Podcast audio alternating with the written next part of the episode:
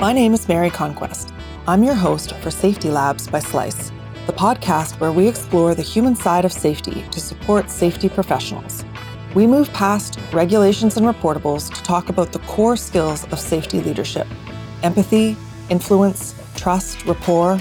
In other words, the soft skills that help you do the hard stuff.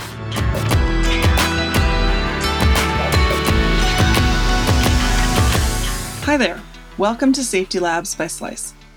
Since its beginnings, the safety industry has worked hard to prevent injuries, mainly through risk assessment and accident investigations.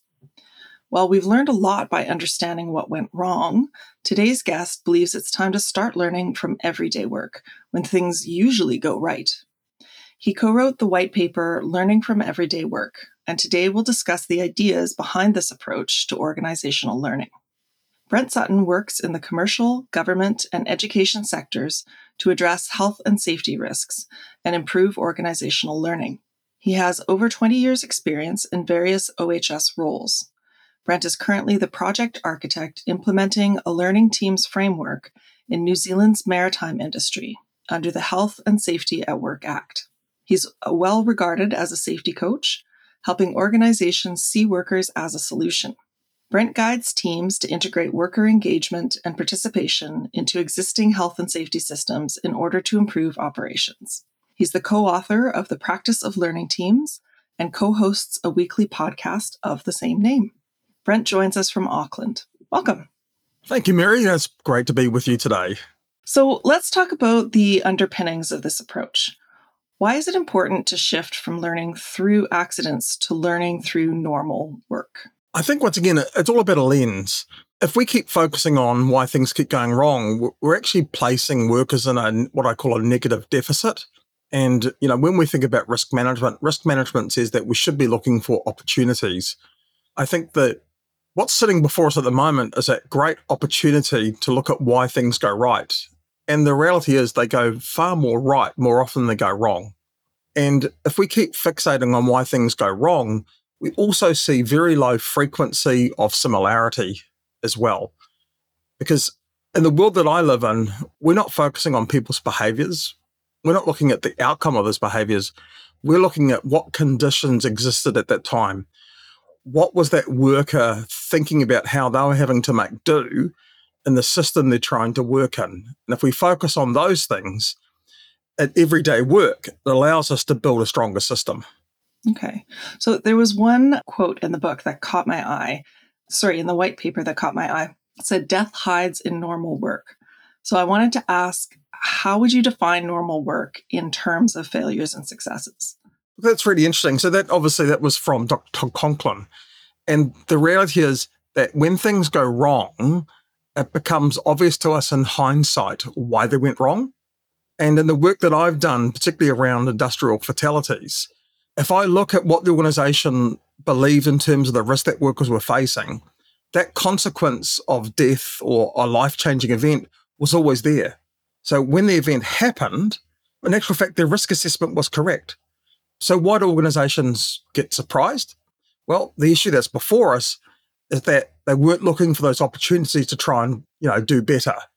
And in a lot of what I see at the moment, particularly around uh, what I call critical risks or dynamic risks, organizations are going out to try and get workers to keep conforming to what the system is because the system for some reason is deemed safe. I can tell you, I don't believe systems are safe when we're dealing with those types of, you know, critical or dynamic risks.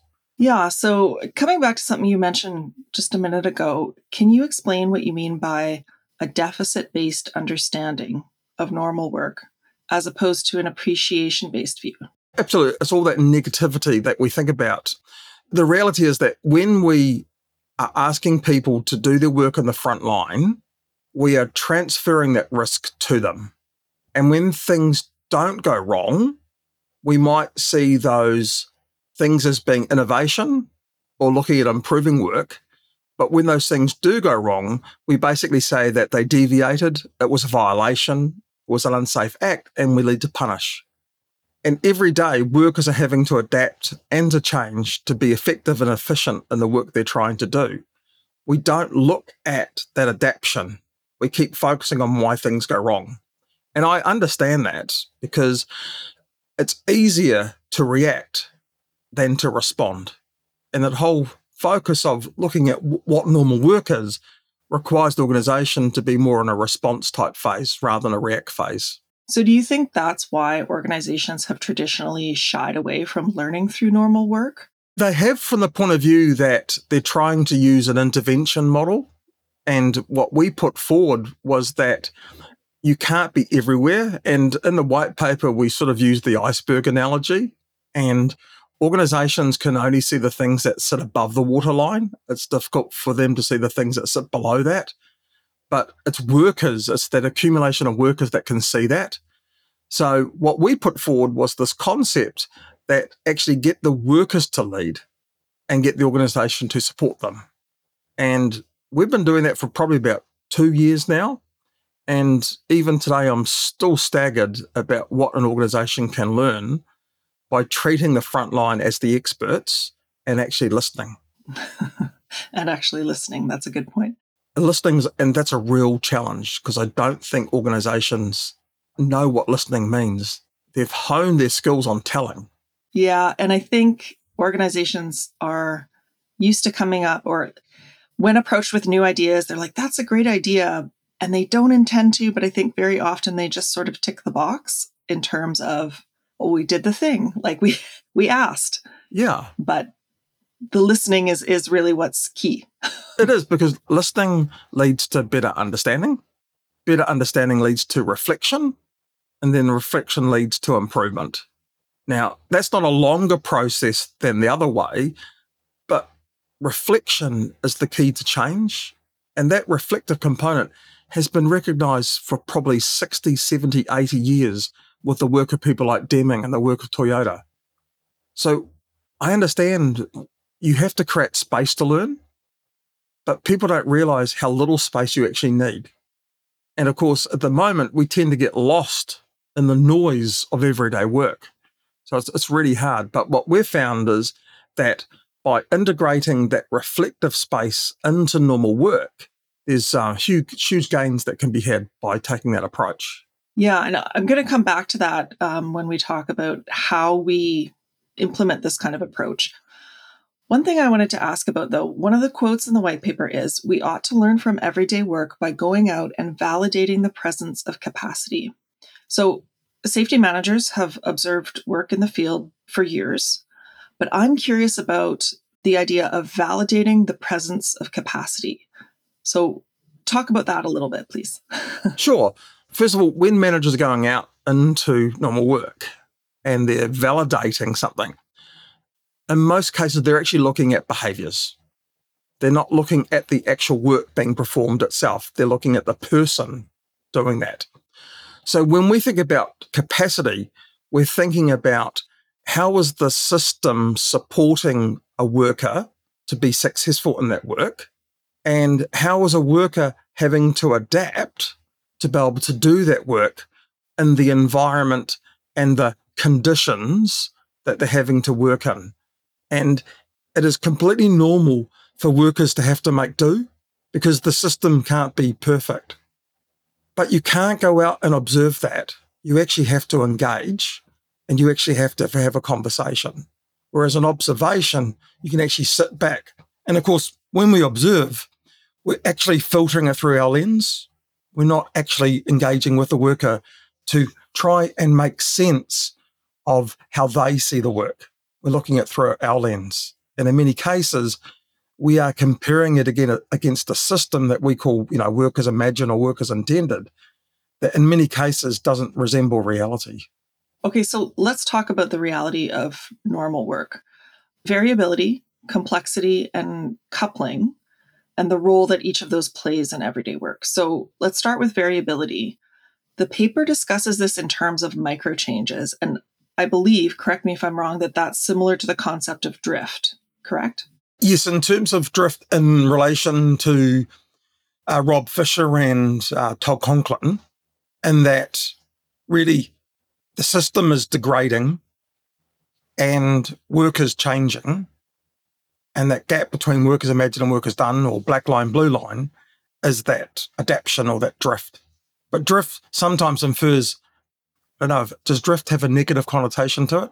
That's why we just prefer to say adaptation because you're drifting away from something. Right. So that's the making do that you're talking about. And the Yep. the idea of, yeah, drift, you have to drift away from something. So that's kind of centering the system as ideal or perfect. The one true thing. Yeah. What about complexity? How how does that show itself? Well, that's the interesting thing because, you know, by its nature, the system is is complex. And you know it's complex because you can't break that complexity down into steps. And I think that's where Todd talks about the difference between something that is complicated versus something that is complex. And with complexity, it's always going to be complex. So probably the only thing we can do is to try and create that visibility. And what I observed today, if I was to repeat that observation the next day, I would actually see different conditions. I would see different adaptions or different variations that would exist. And that is because the system is complex. Right. You can't create a rule for every situation, every condition, every yeah, you have to understand and accept the complexity. Yes. So, whilst in many cases the thing we may be engaging with may have some consistency, Right. there is still change happening. The difference here is that change visible to us. And I would say in a lot of cases, we're actually normalizing work through that routineness or that repetitive nature. And that change in work happens in small steps. But of course, when something goes wrong, what we're now seeing is we're seeing all those changes rolled up into a big change. Right. And we call that the gap. Okay, so what about coupling now? That that's how these different steps, if you want to call them that, affect each other, right? Their interdependence. Yes, or codependence. Yeah, right. Yeah, so really it's two things. So it's basically saying that, and a good example, we'll talk about one way to make some of those couplings visible is we use a quadrant that we call STEP, which basically says we're looking the workers to think about, you know, what is the work I'm performing around the site today? What are the types of tasks and activities that I'm doing? What's the type and, you know, the environment and the equipment I'm using? And what sort of do I need from a people and protection perspective? And by looking at those things separately and then standing back, you can start to see where there may be a dependency on one part to another part, or whether they may be separate. And when we use systems in our normal work, those systems are linear. So those systems can't allow you to see those dependencies or codependencies that might exist. So we turn up for a job and we expect that the boom lift will turn up at 10 o'clock because we've got three other things that are sequenced in that job. The boom lift doesn't. What happens? Do we adapt and make do? Or do we stop work, put tools down, and rewrite the entire plan? That's the issue. And the reality is we don't do that. No, no, I think that would be extremely rare. Yeah. So I'll ask for more examples about the step framework in a bit, but right now, an important concept in this approach to understand is the difference between weak signals and strong signals. So, can you explain what signals are to start with and what makes them weak or strong? Sure. And look, signals that, that comes from a lot of the work with people like Professor Erik Hollnagel. So basically what we're saying there is that those weak signals, we might call those, those those adaptions, those changes. We use the word rubs. So it's that friction between how the system believe work is to be done and how workers are having to do work. And those signals are always changing, but there's so much of it that it gets lost. Yet when something goes wrong, those weak signals become obvious and they become strong signals. You might engage with a group of people, something goes wrong, and you ask them about it, and they'll give you a huge amount of stories about every other time that it's gone wrong. Mm, So those weak signals are always present. The difference here is in a lot of the work that we do, we have adapted to that weak signal and the work has still been successful. right. But that one time when something shifted or drifted or whatever language we want to use, all of a sudden that becomes a strong signal. And when we go out and we ask questions, we hear all the stories about that signal. Yet doing that work every day, you can't sit there and isolate that weak signal. it's just lost in normal work.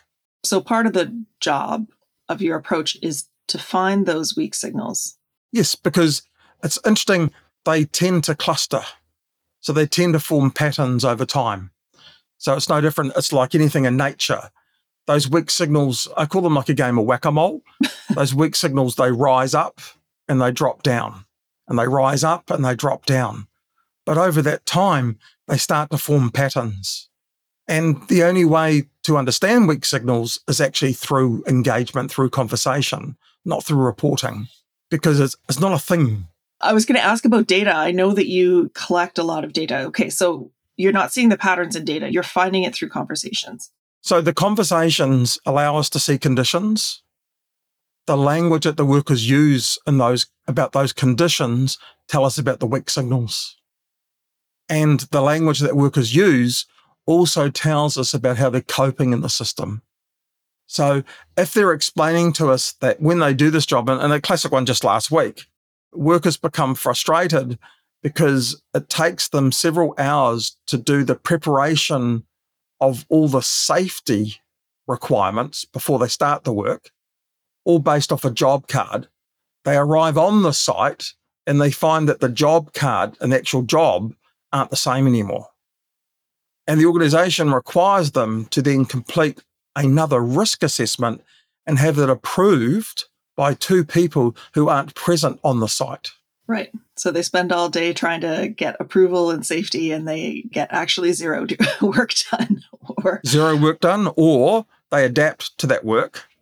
Right. And the system is creating a rub. Right. And the adaptation is fine until something goes wrong. yes. And then the organization hears these stories and then asks questions why didn't report it? Why didn't people report it? And there's a good reason why they didn't report it because every time they have raised it before, nothing ever happened. So they stop reporting it because as soon as workers realize they're either not involved in the solution or if they do report it, they get blamed and punished, which is quite normal because we typically respond with more procedures.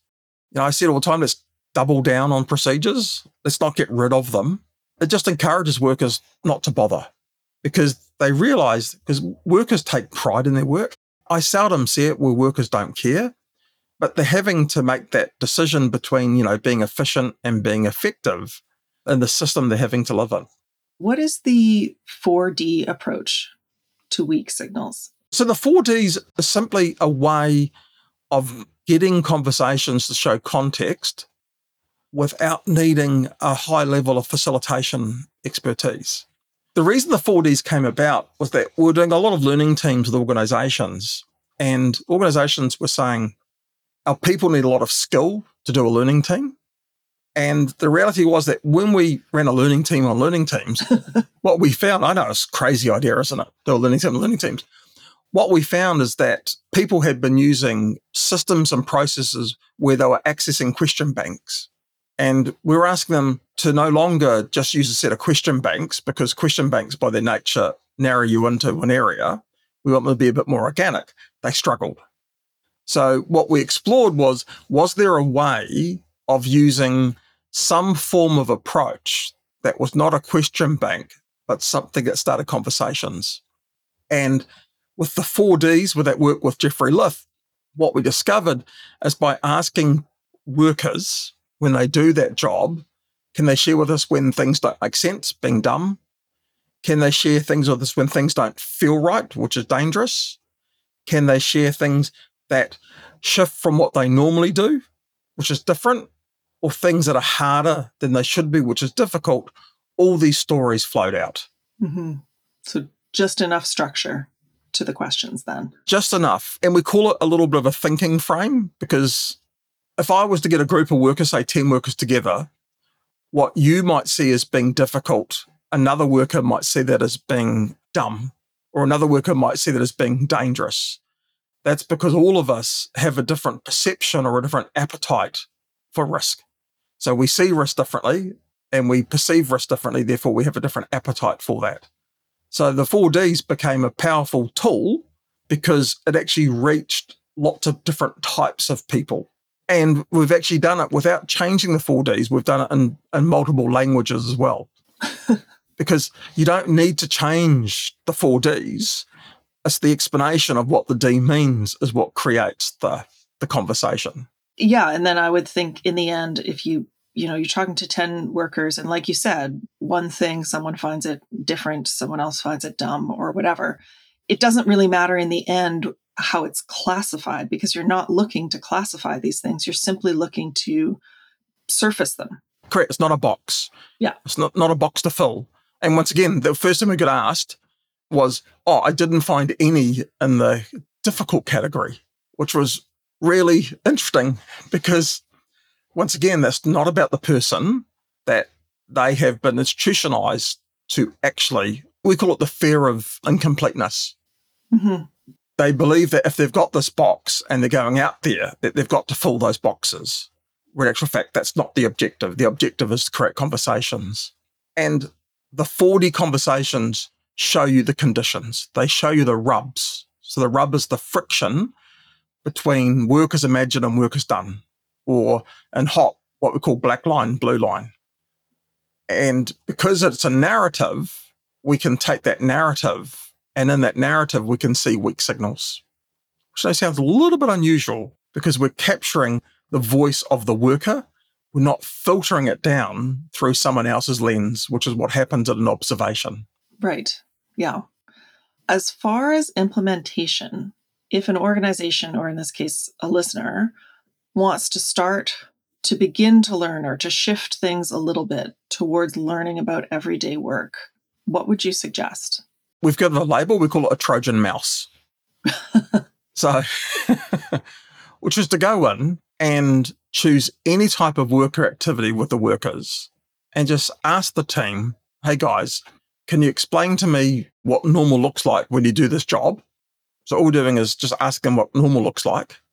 Can you explain to me the types of uh, stickies or risks that you might might encounter in doing that work? So a sticky means stuff that kills you. So if it's high risk work, what that sticky is. Mm. Can you share with me the stuff that you rely on to do that work well? And can you share with me a story over a period of time, like the last week, the last month, when things didn't make sense, when things didn't feel right, when things were harder, you know, when things were different from what you expected? And you'll hear those stories. Those stories will come out. They just come out. So step one is really to bring them out or to encourage them. Yep. And to listen. And you think and in your experience, patterns start to show themselves over time. Absolutely. And for listeners, if people go to, if they were to Google a large transport logistics company called Linfox, on the Linfox website under health and safety, they have their 4Ds video where they show stories of workers through the workers' lens of dumb, dangerous, difficult, different, and how these simple conversations have led not so much around safety improvement, because it's really hard to measure what a safety improvement is. But what came out of these 4D conversations is a whole lot of operational improvements.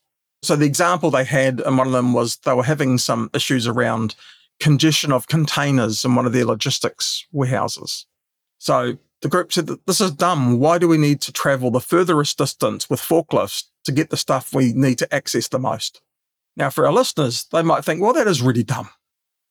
But that is the way it's been done for years rather than asking why has it been done that way for years, which is how we start, let's just accept that the system has allowed that to exist. So workers have told us that's dumb. Workers have also shared with us what they think is the solution. You can effect change. And in that type of situation, the safety outcome has been that they've reduced the frequency of forklift movements between forklifts and workers by about 60%. Now, has that reduced risk? Well, the answer is yes, because we've reduced exposure. But the question here is you only need one forklift and one worker to come together for death to happen. Mm-hmm. So, is that 60% reduction really quantifiable? And that's where death hides in normal work. Because I would say to you, no, death is still going to be present. As much as we don't want to talk about it, you've got a big object, it's got mass, it's got movement, you've got people. But what they could measure was things like the reduction in carbon emissions. What they could measure was the number of reduced hours that the forklifts are operating. What they could measure was the volume of freight that is now being moved in the same period of time with the same number of people. So all of a sudden, a safety engagement has become focusing now on operational improvement and operational excellence. How do you think the organization responded to that? Yeah. yeah. I'm sure they were quite happy. That's great news. Yeah, of course.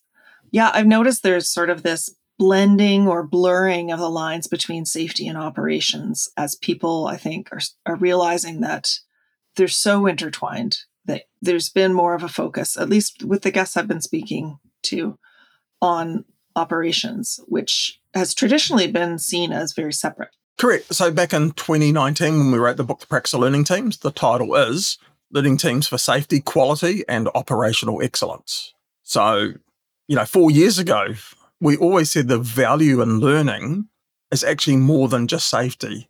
So many of the organizations that we have supported in coaching and mentoring, they use learning teams for um, information technology, for financial. So they now use a learning team for any type of situation or problem that arises. They use a learning team's approach to do that. And I would think too that by maybe not promising or guaranteeing, but by knowing that learning teams are going to improve operations it may just be a way to get more budget for to get ears to listen in leadership about the resources needed to do that kind of work as opposed to safety. Once again, I think there's two parts to a learning team. It's learning teams aren't always about driving improvement. Learning teams can also simply be about better understanding. We have this issue about fixing. Organizations, once they know something, they believe they have a duty to go and fix it there are many risks out there that aren't fixable by their nature. So if I was to touch on on psychosocial risks as a really good example, and as something that everyone talks about at the moment, but it's a risk that isn't new. It's just a, a risk that's come more into focus as a result of the, you know, the post-pandemic component of it. But there are many psychosocial risks by their nature that aren't fixable. So in the absence of fixing, we're left with the alternative, which is simply better understanding. And what we've been able to demonstrate consistently is better understanding actually helps to build resilience with the people that face the work, whereas fixing is trying to actually make the system better. So there is no doubt. So, so the example is fatigue. We all know that there is a work design component to fatigue, and we should continue to do our best to improve that work design component. And then there is a component for the front line around recovery. And I think it's disingenuous for us to expect that if we say that people get a 48 hour break, that they're going to spend that 48 hours resting. That is just disingenuous. Yeah, that's not realistic. No, it's not realistic.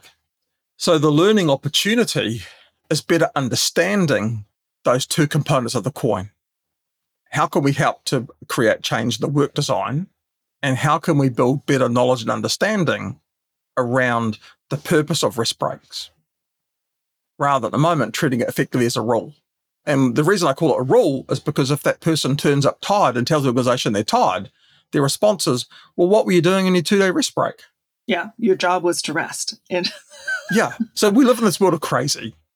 But the reality was that if we were doing 4D engagements with the front line, getting those frontline insights, it would have become quite apparent about the rubs that the work system creates at the moment around fatigue.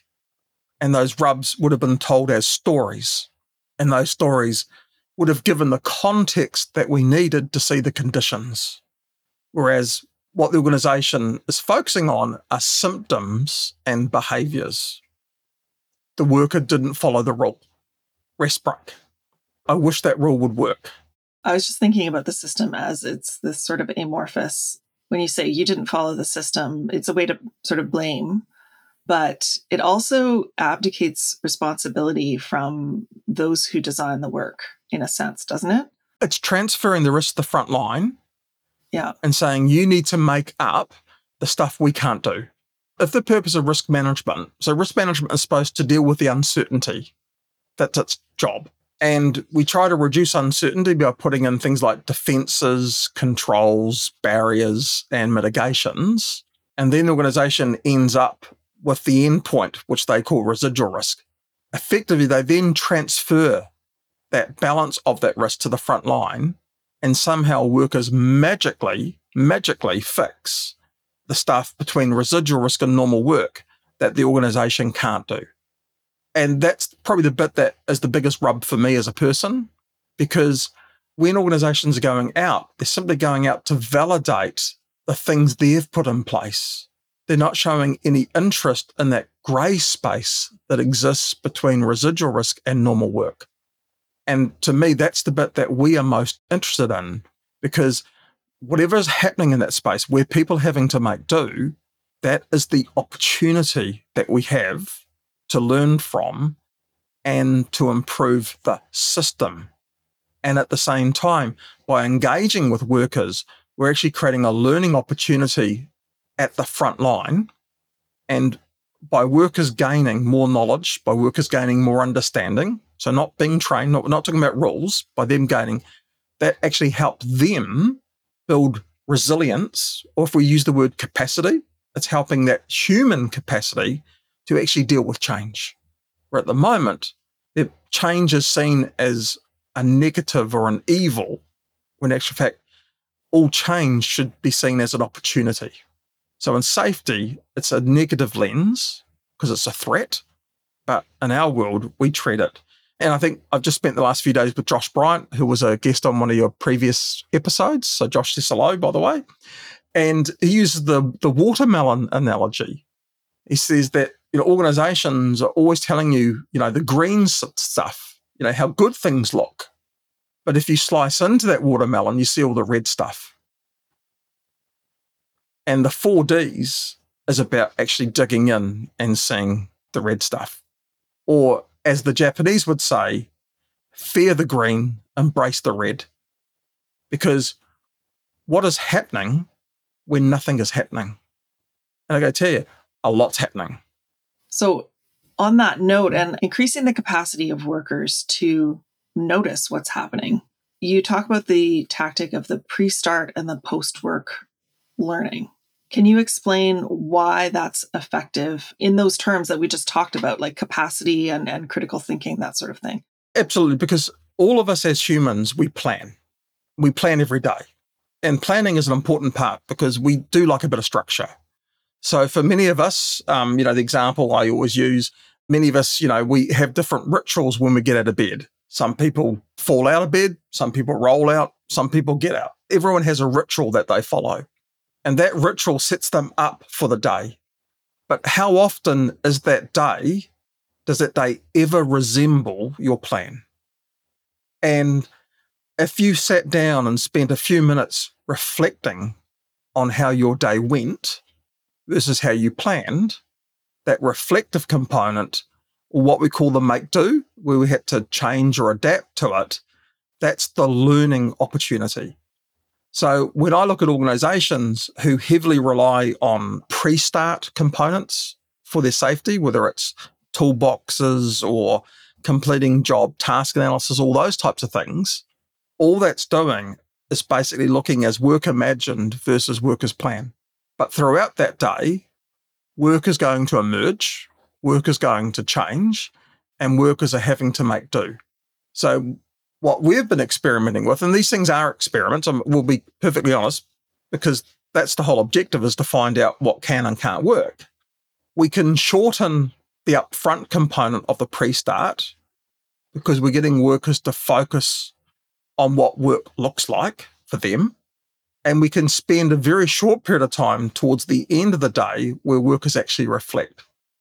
And we've created some visuals for that to happen and then all workers are doing, because they're seeing it as a visual and they're thinking about that difference between how the work started versus how the work end, all the stories of how they make to do just come out. So this machine was late. Okay. It held up that job. Because we we're waiting for that job, we then started this other piece of work at the same time. We didn't realize that that piece of work was reliant on this other thing happening at the same time. That's all the stories of what happens. And it's that making do that then feeds into the next day that matters. Now, reality is it's a form of continuous improvement. But what we're doing is we're providing a thinking frame for that front line to see variability, to see, to make visible the complexity of the system, for them to see where they've got those interdependencies or those codependencies, and those things can't exist in a checklist or in a form or a type of linear system because that system can't support that. But for me, the most important thing that we're doing, Mary, is that we're getting workers to use that curiosity that they have. And by them using curiosity, we start to build that critical appraisal because so much of our systems are based on assessment and evaluative. It's like workers are having to give permission to the system that the work is safe to start. How crazy does that sound? That sounds like we're giving permission to a piece of paper that I can do this high risk work. I don't understand that. It sounds to me like something that lawyers would make up so that if something does go wrong, it's like, well, look, they signed this piece of paper. They took on the risk. I mean, it's the same as waivers in it doesn't mean that an inherently dangerous thing should have a poor design. Absolutely. So what we've been focused on, all our, all our work focuses on that learning has to happen at three levels. That we need to help learning happening at the worker level. We need to have learning happening at the work group level, and we need to have learning happening at the organizational level. But a lot of what we do at the moment is actually focusing on the organization. And we're saying that's wrong. So I have a question about this the post work reflection. Have you found that it's more successful have you tried it with people doing it individually or doing it as a group conversation or does it make a difference? How have you seen this? Yes, it does make a difference. And, and we've done both. Yeah. So obviously, it is most powerful when it's done as a group. And the reason for that is that because all of us see risk differently, because all of us have a different appetite or a different perspective of risk, when workers are hearing other workers talk about how they are making do, that creates a different concept in their head and they're having to resonate with that alternative information. Mm-hmm. And that sparks something new for them. And that's just good adult education. I would think if you were to ask me to reflect on something, I would have something to say. But if someone else was doing it with me, they would almost certainly remind me of something that I had forgotten or that I a connection I hadn't made or that kind of thing. So Absolutely. And groups always outperform individuals when it comes to knowledge. There's great science. In actual fact, the group needs to be more than three, and about eight to 12 is optimal. But it's in that space of three to eight is really that what we call that sweet spot in that. It can be more, but the reality is the bigger the group, the more personalities come in. Hmm, yeah. We're not saying that, once again, there's not a rule what we have found is the sweet spot is at 8 to 12. Where people are working alone, that's a different situation because you're only convincing yourself and you've already convinced yourself. And if you've got multiple voices, there's another issue going on for you. so, what we're doing there is that we're wanting that individual to do that reflection simply around, you know, work as imagined versus work as done. And we take those stories and then we pull together a work team on a regular basis of people that do that work. And they look at those stories. And what they do is we then provide some learning comms back out to everyone else about what were the themes from those stories and what did we learn. Not as good as a group, but as close as you can get, better than doing zero, which is what we currently do. And surprisingly, they find stuff that they never thought was present. And the funny thing that we've been discovering is that reporting dramatically increases as a result. But what we've also seen is that where events that have happened, the severity of harm has dramatically reduced. And that's not specifically individual people who work alone. We're talking all reflection here. In general, because what's happened is we're not trying to prevent accidents from happening. We're trying to build that greater awareness about how people are present in that system because it's difficult or near impossible to see an error coming, but to be able to learn from that. So, in actual fact, errors happen every day. We learn through failure. So, the reality is that we're trying to build that capacity or build that resilience, whatever name we want to use it. We want to build that both at a worker, at a work group, and at an organizational level, because that's what we really rely on when things start to move outside normal. In the latest work that we're doing at the moment, we're basically visually showing organizations where that drift is happening and we're showing them how weak those controls are because those controls are allowing workers to move outside that safety envelope and those controls are allowing the presence of the energy or the hazard to also slip into those safety margins as well. And organizations love visuals. Numbers have no meaning. I was going to ask about the the operational learning dashboard. That's what you're talking about the the visuals. There's two components. There was one the thinking around the operational dashboard was that I don't think we can ask people not to measure stuff. it's just inherent. Right. So let's give them something they can measure that can create a learning opportunity. So a lot of the data that we present doesn't actually create curiosity. It doesn't actually create learning. It's simply stating a fact. I did 35 worker engagements. We had three harms for this period. I really don't know what that means. Okay. But we had three harms this month, but we only had five harms last month. So does that mean we've done better at not harming people? Or has work changed? I mean, I just I don't know what it means. Yeah, there's no, there's too many possible reasons. Absolutely. It's just a number. And I love it when we add some colors in as well. yeah. Really emphasizes something. So what we're trying to do is we're trying to say, how can we present data in a way that creates curiosity at the leadership level? And then how do we get leaders by being curious to actually drill down into that data to actually see the narrative and the stories? Because that helps them make sense of the complexity of the system, whereas the number can't. So for me, it might be that we had uh, 35 4D engagements for the period. Give them a number. But of those 35 engagements, these were the themes that came mm. from those engagements. Here are the learnings that came from those things. And here are the system improvements that resulted from those learnings. I don't know. Is that evaluative? I don't know. it's I don't know if it's evaluated. It's um because we're telling a story. We're basically saying because every time we engage, we should learn. Mm-hmm. There should be a learning. But the bits that missing sometime is where was the context of that learning?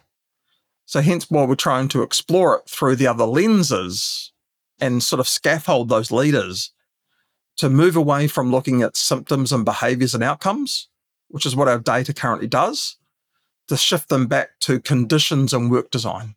I tend to think of the difference between data and insight, in that the insight the insight is the stories and the context and that kind of thing, whereas data is just sheer information that without interpretation. Yeah. So we did high risk power work. We did 100 jobs. No one got harmed. That doesn't tell me about does that mean there was no variability across those 100 jobs? I doubt it. Okay. Were there zero making do across those 100 jobs? I doubt it. If I think old school, was there zero deviation against their rules? I doubt it. So that data, that statistic, doesn't give me any assurance or verification around that high risk work. And that's where Todd talks about death hides in normal work because that data is not telling us anything around that. There is no context to it. We've just tried to explore how to start that journey of looking at data differently. We don't have the answers. We're just saying if you start doing a context driven element to it, there is an opportunity to learn. Yeah, I think that's fascinating and applicable across many industries. Absolutely. It's not just about safety. Yeah having data that engenders curiosity and providing insight and context rather than just raw numbers. Yeah, and this notion isn't new. I mean, if we think about Deming's work, going to the Gemba was exactly that. Gemba in Japanese means go to the place of actual work. Mm. How novel is that? Get a bunch of leaders to go down to the place of actual work. Now, the challenge here is what are leaders asking workers? So that's the other thing that we use the four Ds for, is we talk to leaders and we say that use the four Ds to actually create a conversation. And we call that concept is to listen, learn, then lead, Mm. which is simply go down to the workforce and say, guys, you know, in this work that they do, you know, what is the thing that worries you the most? Or in actual fact, if I use the one we are talking yesterday, you go to the workforce and ask the guys, what's the dumbest thing we do around here in terms of the system, not about the people and the work that you're doing. What is the dumbest thing the organizations ask you to do around here? And I'm sure that the answers come right away. Yeah, there'll, but there'll be some laughter because we call it a bit of chronic unease, bit of chronic unease, and then the stories flow out. Yeah. Okay. And that's the power of the 4Ds. The 4Ds, anyone can share a story, anyone can gain a story by doing that. Now, the leader, their job is not to respond because they feel that the moment they hear it, they're going to try and fix it. And what we're asking them to do is go out, hear those stories, get back together as a group, and now reflect on those stories because that reflection will lead to learning. And then that learning will then turn into leading. And I don't know if you've ever seen it. I, I see some organizations, you know, um, leaders have to engage so many times a month. And normally it has to be scheduled at a set time because, you know, leaders are busy. Okay. And that gets communicated. And shockingly, people always find ways of not being present on the factory floor or in the field at those times. What's the indicator telling us? Yeah, exactly. Yeah.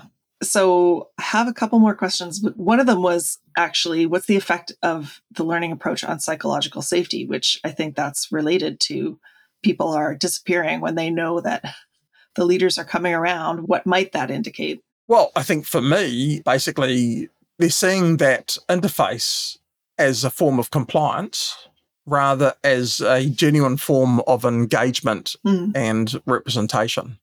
I said all the time. I mean, I, I was just recently, I've seen two sides of these things happening in, in a facility recently where workers are provided with an emergency pull cord to pull when things aren't right.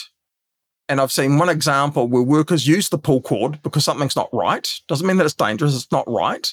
And the supervisor, the managers will go to them and will apologize why it's not going right and having a conversation with them about it versus other supervisors going down and saying, Why'd you pull the cord? So if you think about psychological safety, what is that established? So there's this thing that is supposed to be designed for you to support you to be safe. But if you pull it, we're going to blame and punish you because you felt unsafe. So, one last question for this main part, and then I do have some questions I ask everyone. Sure. I wanted to ask about routine work soak time. So, what does routine work soak time mean? I think that's part of the reflection piece, isn't it? Yes. So there is many uh, lots of types of work or jobs that are done where change is incredibly slow. So if I think about manufacturing, where we're producing the same products day in and day out, variability is there, but it's hard to see. So routine soak time was exactly that. It was to get workers to reflect back over a period of time to show how variability has come in, even though it's really hard to actually see. Versus that when we do high risk work or work in a dynamic environment, it's changing every day. Right. In certain sectors, that change is a very slow burn. But the reality is that if there is an impact on quality in that manufacturing process, or if there is an impact on people, that engagement is actually showing that accumulation of those small changes over time. And what then typically happens is that we then put in corrective actions as a big change. Right. And then we're puzzled as to why those big changes didn't stick. So, what we're trying to do is using that whole routine work, that soak time component around routine work, is to try and introduce those small changes back in. Okay. And if workers lead the small change, I would argue strongly that it's likely to be sustainable.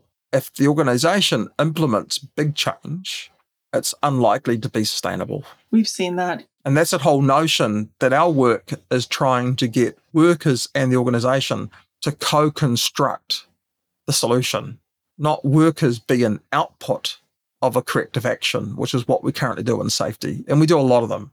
We love corrective actions. I've got no idea what they do, but we love a good corrective action. and the analogy that I use is that if you had an event and you spent days investigating it, is the amount of time you investigate proportionate to the number of corrective actions. If you spent three weeks investigating an event and went back to the organization and said there is no corrective action required, how would that go down? I think there's a link between the need of time we spend to the number of corrective actions. Whereas in, in our work, there doesn't need to be that corrective action because in many cases, a learning is simply an improvement that happens within the work team, not for the system. But other times, that learning might be a tweak of the system in that way. So it's just a different way of, of looking at it. But what I've seen is that workers, once they engage, because they love to engage, they've never been given the opportunity. Yeah. Lots of other things happen and the organization doesn't understand it. I was with a group on the weekend and we've been doing a project and it was around psychosocial risk. And there'd been some bullying and harassment. And this one group of workers had been labeled as being the complainers we ran a couple of little learning team sessions with them and we identified the work design conditions, all those good things. And one of the guys said to me on the weekend, he said, if I went down that area on the RTs, the team would say, look out, the safety guys are coming. He said, now those guys are coming to us and they're telling us about stuff that doesn't feel right to them. He said, how did that happen in three weeks? And my answer was, we just listened because his his thing was, what did you ask better questions? Well, you know, we use the four Ds. I don't know if the four Ds are simply better questions because they're not questions. right. But the fact is, workers just shared, and through that sharing process, and the other powerful thing, and the thing that I learned from an amazing guy called Rob Fisher, is that I got the workers and the organization that when they looked at these things, that we asked this question: Are you doing safety to people? Are you doing safety for people? Are you doing safety with people? And the organization thought with, and the worker said to. I hope no one thought at. yeah. And then I felt like a marriage counselor. yeah. Now I'm dealing with communication as given versus communication as received. And when we got both sides together and we shared those stories, so not facts, the stories, and the workers put those stories into those blocks, the management team, the light bulb came on and they said, wow, we didn't know. Now they've become curious. Isn't that great? Yes. So workers became curious. Now the leaders have become curious. I could go on for a long time, but I. Sure. I, but unfortunately, I'm going to move into the questions that I ask most guests. And so I think you mentioned you've heard the podcast before, so you may know what's coming, but what do you think is the most important soft skill for tomorrow's safety professionals to master? Facilitation. What does good engagement look like? You know, within that, there's the ability to communicate, ability to collaborate. And I think the challenge that we have is that as safety practitioners, and, and I still fall into this trap myself every day, we have got there by relying on strong technical expertise or subject matter expertise and it's two different mental models being an expert and being a facilitator. So even when I hear a story, I can't help feel, but actually try to create context in that conversation. But my job isn't to do that. My job is to be part of that storytelling process, facilitate that process with the workers, and then guide them through that. And having that faith that they'll actually come up because whatever they come up with will be a much stronger solution than a technical expert could come up with. Yeah, there's some power to uh, lack of expertise in some ways. Like facilitation is a curious place to be, whereas expertise is a certain place to be, if that makes sense. I get asked, uh, what is your expertise if we engage and do this piece of work? And my response is, I'm an idiot. okay, I have no knowledge of what you do. And the fact is, by having zero knowledge, I have no bias. Yeah. And no stake in looking like. Yeah. Yeah.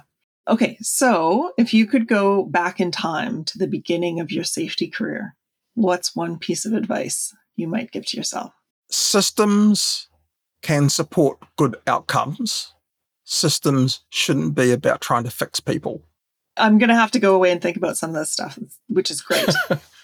I got trained in systems, system, system, system. Systems solve everything. Systems keep you safe.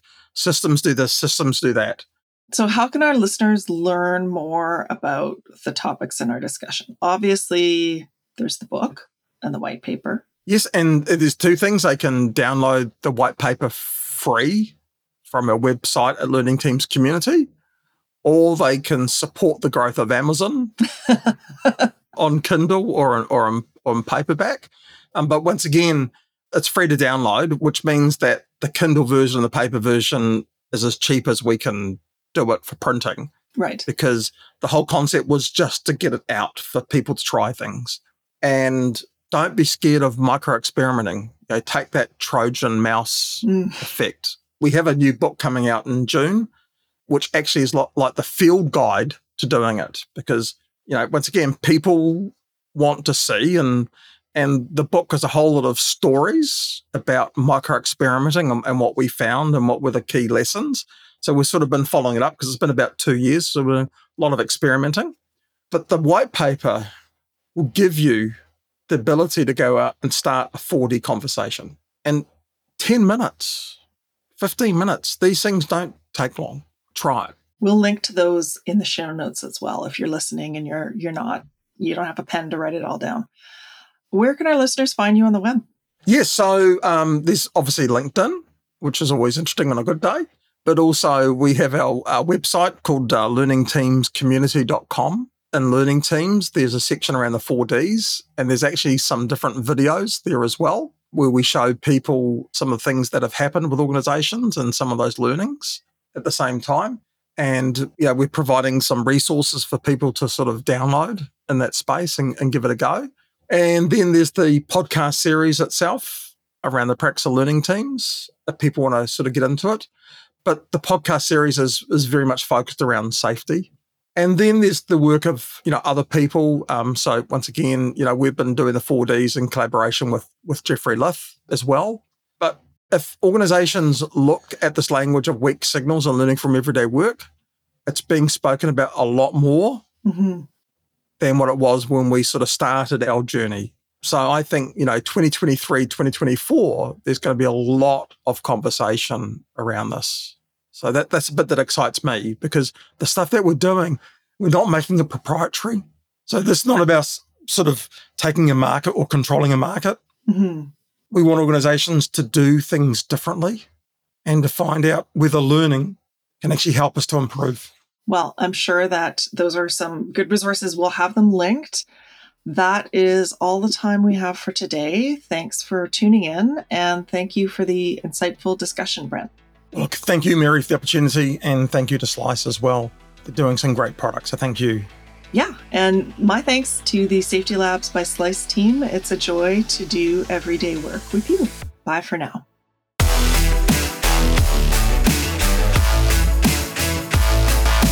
Safety Labs is created by Slice, the only safety knife on the market with a finger friendly blade. Find us at sliceproducts.com. Until next time, stay safe.